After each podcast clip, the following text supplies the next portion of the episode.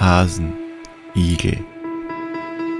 Können sie friedlich miteinander leben? Ich glaube nicht. Ein Igel hat einst meinen Vater getötet. Sie liefen um die Wette. Er hat betrogen. Zusammen mit seiner Frau hetzten sie meinen Vater 74 Mal die Rennbahn entlang, bis er erschöpft zusammenbrach. Auge um Auge, Zahn um Zahn. Das letzte, was die beiden sahen, war die Klinge meines Samurai-Schwertes. Hasen, Igel, können sie friedlich miteinander leben? Ich glaube nicht.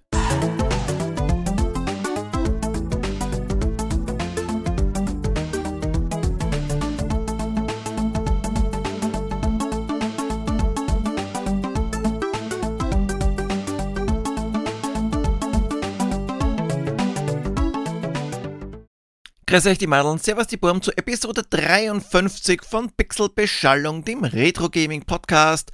Schon wieder, also für mich schon wieder, nicht für euch. Ich mache die Aufnahme nämlich gerade das zweite Mal mit überarbeiteten Skript, weil das erste war ganz einfach scheiße. Heute schallt das fröhliche Intro hat's ja schon verraten. Eine hasige Folge in eurer Löffel. Es geht um Samurai Warrior. The Battles of Usagi Yojimbo. Samurai Warrior schnetzelt sich als Beat-em-up Adventure Mischmasch seit 1988 auf dem Commodore 64, dem ZX Spectrum und dem Amstrad CPC durch die Landschaft. Entwickelt hat den Titel Beams Software, die wir unter anderem vom Poppen Rumble kennen, was wir vor kurzem in Episode 45 besprochen haben. Samurai Warrior war eins der letzten Spiele, die sie entwickelt haben. Danach kam nur noch The Muncher und 1989 dann Australian Games und Crack of Doom. 1999 sind sie dann von Infogrames gekauft und 2010 dicht gemacht worden. Was zwischen 1989 und 1999 war, keine Ahnung, es ist und bleibt ein Rätsel, mehrjährige Betriebsferien vielleicht. Publisher war Firebird und deren markantes Logo hat wahrscheinlich jeder von euch schon mal gesehen. Bei der C64-Version von Bubble Bubble zum Beispiel oder Rick Dangerous, BMX Kids, Frankie Goes to Hollywood oder Re-Releases von Hero oder den Joystick-Killer Declaton. Samurai Warrior kann man nur allein spielen. Logo, es gibt halt nur einen Miyamoto Yusagi. Warum zieht eigentlich unser Playgirl Bunny durch das feudale Japan? Meistens liest man, dass überall Shogune Kriege führten, um das Land zu beherrschen und dass es auch Bösewichte auf den Thron abgesehen haben. Und Usagi fühlt sich dazu berufen, sich gegen die Bösen zu stellen. Aber eigentlich hat es zumindest beim Spiel einen anderen oder vielleicht besser zusätzlichen Grund. Weil er sich nämlich rächen will. Und zwar bei Lord Hikiji. Der hat nämlich den Panda-Fürst Noriyuki, der Yosagi schon ein, zwei Mal das Leben gerettet hat, entführt. Ah ja, und obligatorischerweise hat er natürlich auch Yosagis Vater getötet, die Sau. Aber da hat er sich mit dem falschen Löffelpaar angelegt. Gefährlicher als das Killerkaninchen bei den Rittern der Kokosnuss wandert unser einsamer Hasenbodyguard unaufhaltsam von links nach rechts, um Fürst Norioki zu befreien und ganz nebenbei den doofen Lord Hikiji vom Genpool zu entfernen. Aber bevor wir den Pool reinigen, blättern wir mal in der Zeitung.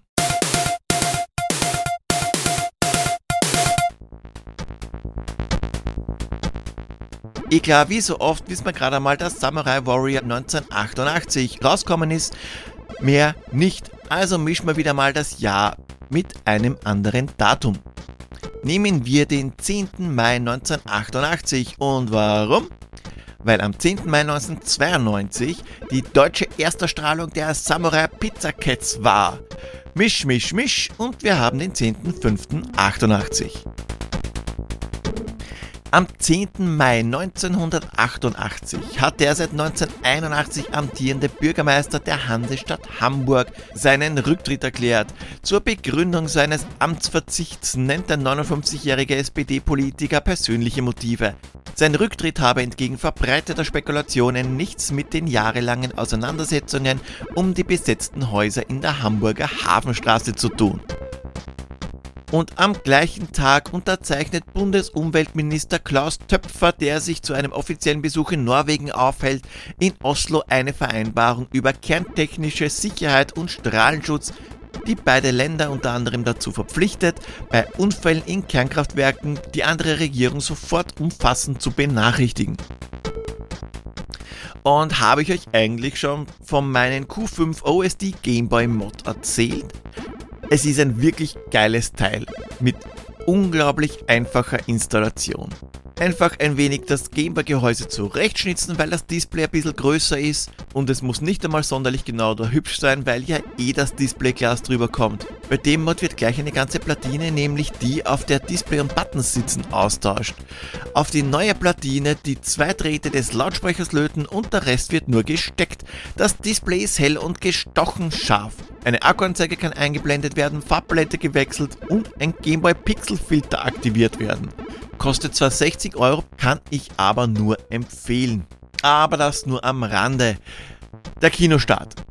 Zwar nicht am 10., aber am 5.5.1988 kam ein Fantasy-Spektakel ins Kino, an das man heutzutage gar nicht mehr so leicht rankommt. Und zwar Die Barbaren mit den Zwillingsmuskelprotzen David und Peter Paul. Hab gar nicht gewusst, dass das eine italienische Produktion war. Das habe ich schon ewig nimmer gesehen. Aber bevor ihr eure Muskeln spielen lasst, ab zur Quizauflösung. Ja, das Quiz, das war wohl etwas schwieriger diesmal. Es haben gerade mal vier Personen das Rätsel gelöst, wobei einer davon ein stiller Mitrater ist. Also es gibt drei offizielle Gewinner. In Worten drei. Also Gratulation Janko, Gratulation Yesterplay, Gratulation Pixel Power. Ihr bekommt alle drei einen Punkt und Pixel Power auch noch dazu das Diplom, weil Karte und Schlüsselanhänger, die hat er schon. Das Item, das kommt in zwei Spielen vor. Ich zitiere, am Gameboy müssen wir es finden, weil des Barones Kräfte schwinden.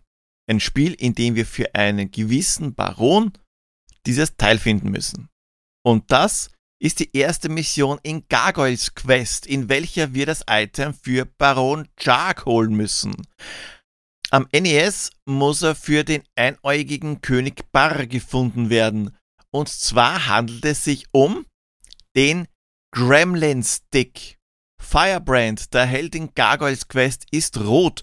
Allerdings ist er am Cover vom Gameboy-Spiel grün. Daher der grüne Held, der rot ist. Und was wird aus einem Morquai, wenn man ihn nach Mitternacht füttert? Kein übergewichtiger Gizmo, sondern ein Gremlin, was ein zusätzlicher Hint war.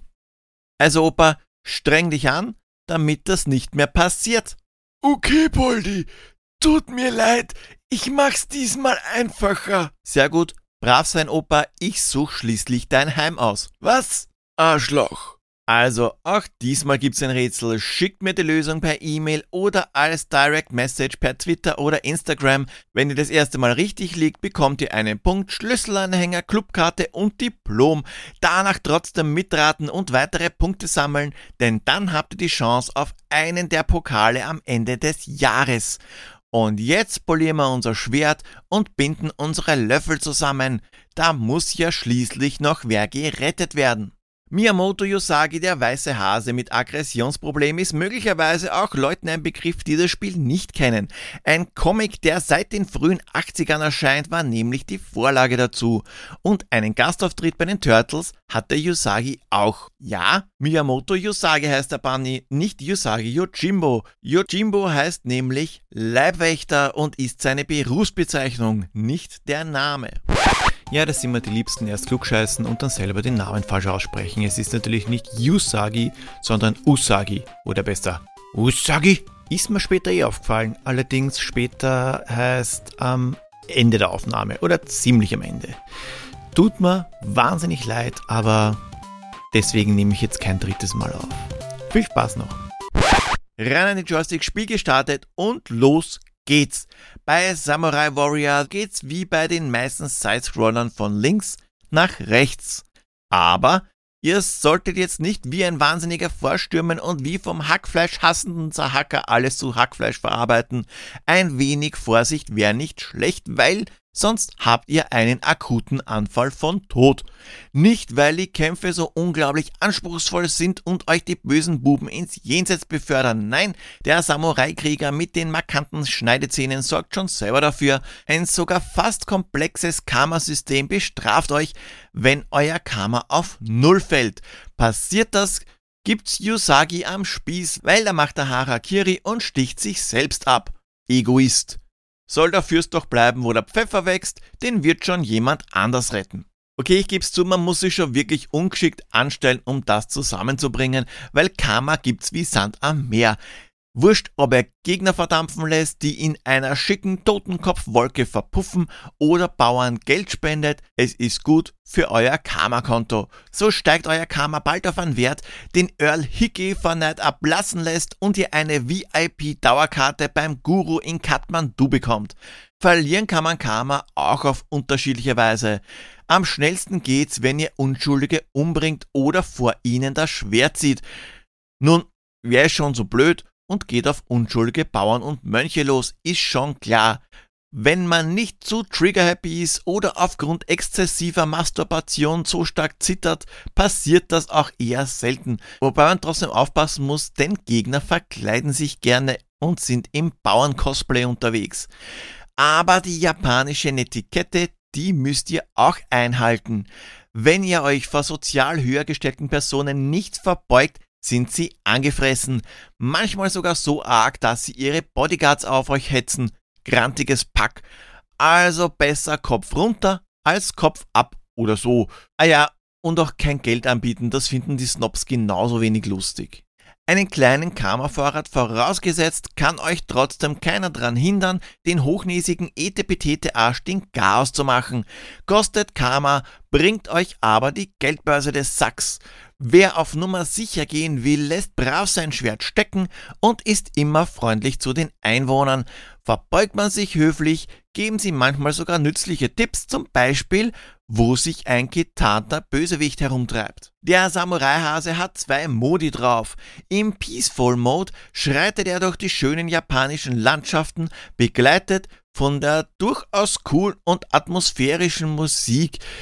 Ich würde es gern einspielen, aber es ist wieder so ein Copyright-Problem. Dieses dum dum dum.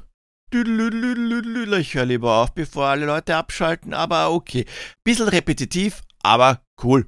In dem Modus kann man springen, sich verbeugen, das Schwert ziehen, um den Modus zu wechseln und Geld hergeben. Letzteres schaut zwar eher aus wie das Zeigen einer Polizeimarke, aber dafür wären wir ein bisschen in der falschen Epoche, wobei das mit dem Turtles Crossover dann auch nicht ganz hinhaut, aber es ist ja angeblich eine Paralleldimension. Zieht ihr das Schwert, kommt ihr in den Fighting Mode da fallen Verbeugen und Geld geben weg, weil der Zug, der ist dann schon abgefahren. Stattdessen kann man jetzt angreifen, während die Kampfmusik im Hintergrund dudelt, wobei die Bezeichnung Musik vielleicht ein bisschen zu viel des Guten ist. Klingt simpler als es ist, weil mit einem kurzen Druck auf den Feuerknopf pariert und mit einem etwas längeren Druck angriffen wird. Hält man den Feuerknopf gedrückt, hebt Yusagi sein Schwert für einen mächtigen Schlag. Man kann blocken, springen, gehen, laufen und sich umdrehen. Ist der Gegner tot, löst er sich in die besagte Totenkopf-Rauchwolke auf, teilweise nachdem er den Kopf verloren hat. Das Schwert gleich nach vollendeter Arbeit weggesteckt und schon geht's mit der Wandermusik weiter. Und auch das klingt simpler als es eigentlich ist.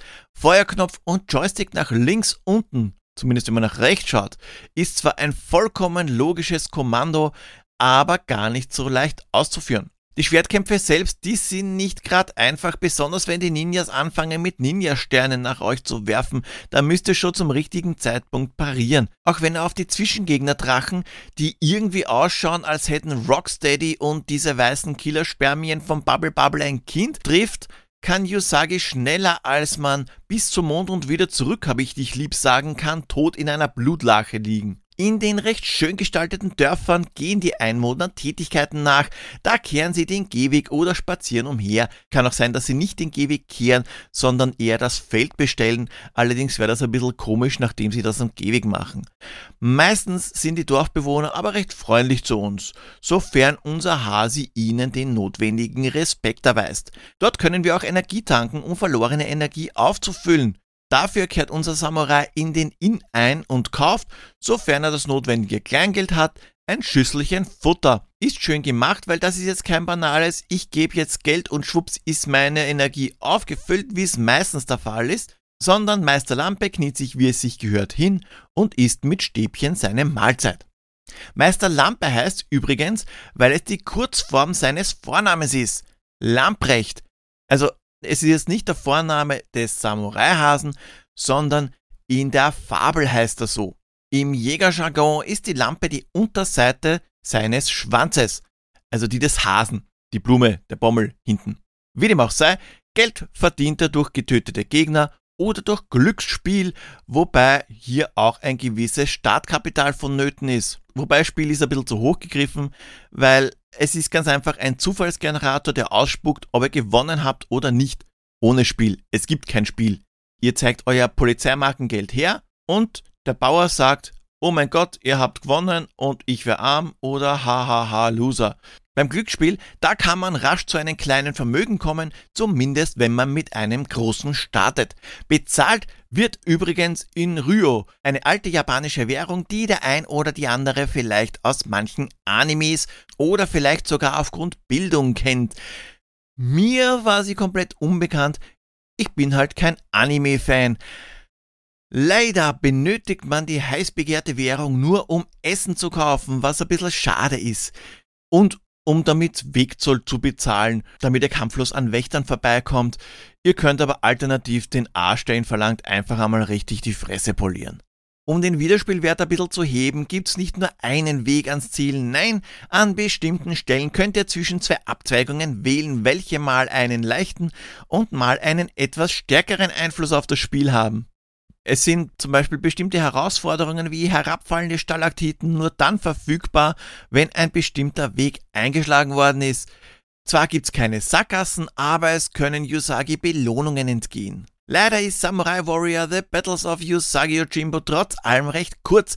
In 20 bis 30 Minuten hat man das Spiel durch, sofern man ein kleines bisschen geübt hat. Laut einem Interview mit den Spieledesignern in der Retro Gamer hat das Spiel eigentlich viel komplexer werden sollen. Mehr Pfade, die jeweils ein komplett anderes Abenteuer bieten, eine größere, offenere Welt, Nebenquests und mehrere Endsequenzen. Auch das Karma-System, das ist ziemlich stark beschnitten worden. Es war ein echtes Reputationssystem geplant, welches Einfluss darauf haben sollte, wie die Dorfbewohner mit Yusagi umgehen. Gut gemeint, geiler Plan, falsche Zeit. Leider haben die Designer die Hardware-Limitierungen der damaligen Systeme ein bisschen unterschätzt, weswegen Hasis Abenteuer im Samurai-Land auf das uns Bekannte gekürzt werden musste. Harald ist übrigens gerade drüben. Schauen wir mal, wie es ihm geht. Hallo, Harald? Hallo, liebe Podcast-Fans. Harald in Gefahr. Heute befinde ich mich in einer Gegend, die sehr dem alten Japan ähnelt. Nein, ich habe keine Zeitreise gemacht, das wäre ja unrealistisch. Ich bin natürlich wieder ins Spiel eingetaucht, das, wie auch der Comic, in einem Paralleluniversum spielt.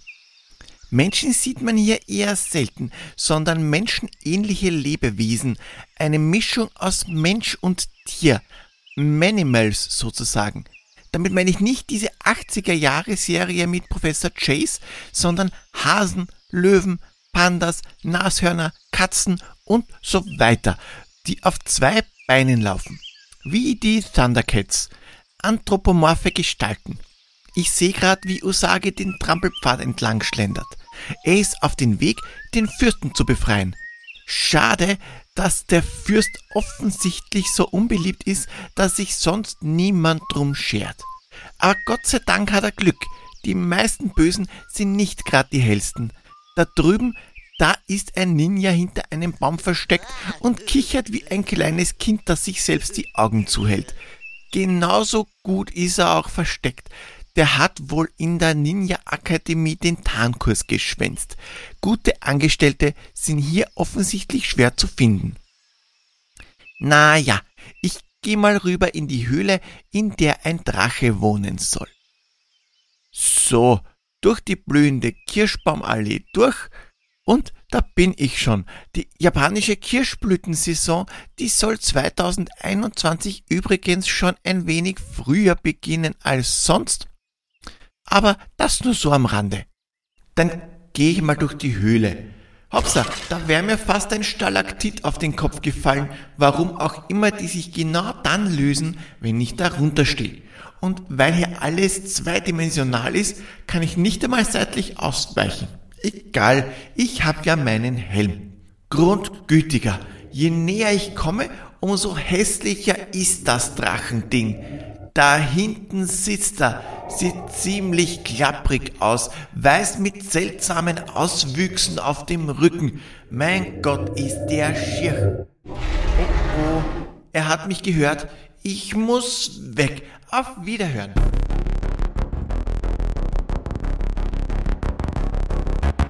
Gut, dann lauf mal und sei froh, dass es kein Igel ist. Wie eingangs erwähnt, gab es mehrere Ports der Abenteuer des Samurai-Kriegers. Die Amstrad CPC-Version ist optisch mit Abstand die schönste, aber dafür hat nur die C64-Version die wunderschöne Musik. Die Specky-User, die müssen ganz ohne Musik auskommen, außer im Titelbildschirm. Und größtenteils müssen sie auch ohne Farbe auskommen. Wer allerdings jetzt denkt, dass es sich um einen unschönen Port handelt, der irrt. Zwar ist das Spielgeschehen ein bisschen sehr monochrom, aber dafür richtig schön gezeichnet und hoch aufgelöst. Die Sprites, die sind sogar ein bisschen größer als am C64. Die Aufgaben, die sind überall gleich und auch das Spielerporträt ist bei allen Varianten vorhanden. Das Spielerporträt, dieses nette Passfoto links oben, das zeigt ähnlich wie bei Doom den Zustand des Langohrs mit der markanten Narbe als Augenbraue an und ändert sich je nach Situation. Die haben sogar daran gedacht, dass der Hase beim Essen nach unten sehen muss. Und genau die Details, die machen den Titel so spielenswert. Die Sprites, die sind verhältnismäßig riesig und die Animationen wunderschön. Auch die Musik der C64-Version kann ich nicht genug loben, obwohl es eigentlich nur drei Tracks gibt. Es ist unglaublich befriedigend, das Schwert wegzustecken und die Musik nach dem Wegsteck-Soundeffekt einsetzt. Samurai Warrior The Battles of Yusagi Yojimbo hat nicht nur einen Comic als Vorlage, es sieht auch genauso aus. Und es spielt sich wie einer. Naja, eigentlich habe ich ja jetzt einen Teil der Wertung schon vorweggenommen. Wurscht, die Grafik, die lässt wenig Wünsche offen. Die Sprites, die sind wie gesagt groß und bieten schöne Details. Die Idee mit dem Spielerhasenporträt ist für die Zeit einzigartig und auch wenn das keinen spielerischen Mehrwert bietet, unterstreicht es den Comic-Touch. Auch die Hintergründe sind schön und bieten sogar animiertes Wasser, allerdings wäre da ein Parallax-Scrolling recht nett gewesen. Soundtechnisch also am C64 macht aufgrund der Musik das Herumwandern mit dem Hasen mit narbenbedingt dauerskeptischen Blick noch mehr Spaß. Außer dass es zu wenig Tracks gibt, gibt es eigentlich nichts auszusetzen. Und gesamt gesehen kann ich jedem nur empfehlen, Samurai Warrior The Battles of Usagi Yojimbo, dessen Namen ich wahrscheinlich die ganze Episode lang schon falsch ausgesprochen habe, zu spielen. Ja, Polly, den hast du falsch ausgesprochen. Teilweise ist das Wegstecken des Hasenprügels etwas knifflig und die Gott sei Dank spärlich gesäten Sprungpassagen können ein bisschen nerven, vor allem wenn man nicht weiß, dass man mit gezogenem Schwert weiter springen kann. So gesehen ist die Sprungfunktion im Peaceful Mode eigentlich komplett sinnlos. Naja, egal, wenn ihr die Chance habt, spielt's, ihr werdet es nicht bereuen. Naja, ich weiß, dass ich damals Samurai Warrior öfter gespielt habe. Ich bin mir auch ziemlich sicher, dass ich das Karma-System als kleiner Videospieler nicht wirklich verstanden habe. Aber unseren Panda-Fürsten habe ich das ein oder andere Mal befreit, allerdings wahrscheinlich eher mit Trainer. Dass es sich allerdings um einen Panda-Fürsten handeln soll und nicht um eine Prinzessin, war mir nicht bewusst. Aber okay, so gut zu erkennen ist das jetzt auch wieder nicht. Heute, ob es glaubt oder nicht, wenn man das komplette Spiel, also auch die Sache mit dem Karma verstanden hat, machen die Samurai-Kämpfe noch mehr Spaß. Die Schwertkämpfe, die sind durchaus anspruchsvoll, vor allem wenn man von mehr als einem Gegner angegriffen wird. Anspruchsvoll ist hierbei sogar vielleicht noch untertrieben, weil in der zweiten Spielhälfte sind die Gegner sauschwer. Dafür sind die Sequenzen zwischen den Kämpfen umso entspannender. Und damit auch ihr euch entspannen könnt, bis es die nächste Episode gibt, kommen wir jetzt zum Rätsel. Das war ja wohl etwas zu abstrakt, das letzte Rätsel. Also schalten wir einen Gang zurück. Diesmal wird eine Figur eines Videospiels gesucht. Opa Pierre, tu bitte deine Pflicht. Nein! Wieso nein? Nach deinem pseudolustigen alten Witz am Anfang? Ach komm, war ja nur Spaß. Ja, ja. Wenn ich streik, dann hast du das Geschissene auswendig, wie man bei euch Schluchtenscheißern sagt. ich geb's zu, das habe ich verdient. Entschuldigung. Okay, dann will ich ja mal nicht so sein. Also, ein wenig einfacher soll's werden. Mal überlegen. Ah, okay.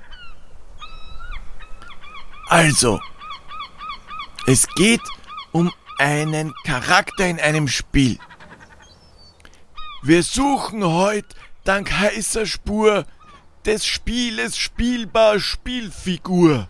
Hat den Friseur von Mr. T und Muskeln wie der steirisch Ani. Man sagt, er ist der Rotzyklon, hat nix mit Menstruation zu tun, eher mit des Typen Heimat, wo er seinen Wodka her hat. Er kann es einfach gar nicht lassen, kämpft liebend gerne auf den Straßen, seit Teil 2 von diesem Spiel. Und trotzdem ist er noch mobil, kann wresteln und er mag gern Borscht, doch geht ihm jemand mal am Orsch, haut er ihm eine in die Fresse und wartet, bevor ich's vergesse. In einem Film sagt dieser Senkel, knackt Menschenschädel mit Oberschenkeln.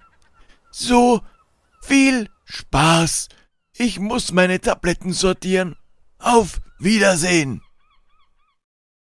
Vielen herzlichen Dank, Opa. Mal schauen, ob diesmal mehr Leute mitmachen. Ich bin gespannt. Wenn euch jetzt noch abgeht, wo man Samurai Warrior heute noch spielen kann, muss ich euch leider enttäuschen, denn ohne Medium am C64 CPC oder Spektrum wird's leider nichts damit. Ich nehme mal stark an, dass es lizenztechnische Gründe hat. Habt ihr eine Idee, wem Pierre denn sucht? Dann schreibt mir euren Tipp per E-Mail oder Social Media. Wollt ihr, dass ich mir ein bestimmtes Spiel vornehme? Lasst es mich wissen. Und auch wenn ihr eine Idee für ein Intro habt, könnt ihr Pixelbeschallung mitgestalten. Folgt mir auf Twitter at retropixels.at, Instagram at pixelbeschallung oder schaut bei www.pixelbeschallung.at vorbei. Wir hören uns dann das nächste Mal zum Zwei-Jahres-Special, als die Nippel eckig waren, in dem es nur um Erwachsenenspiele der 80er Jahre geht. Und nicht vergessen, wedelt nicht mit eurem besten Stück vor fremden Leuten herum, das entspricht nicht der japanischen Netiquette. Baba!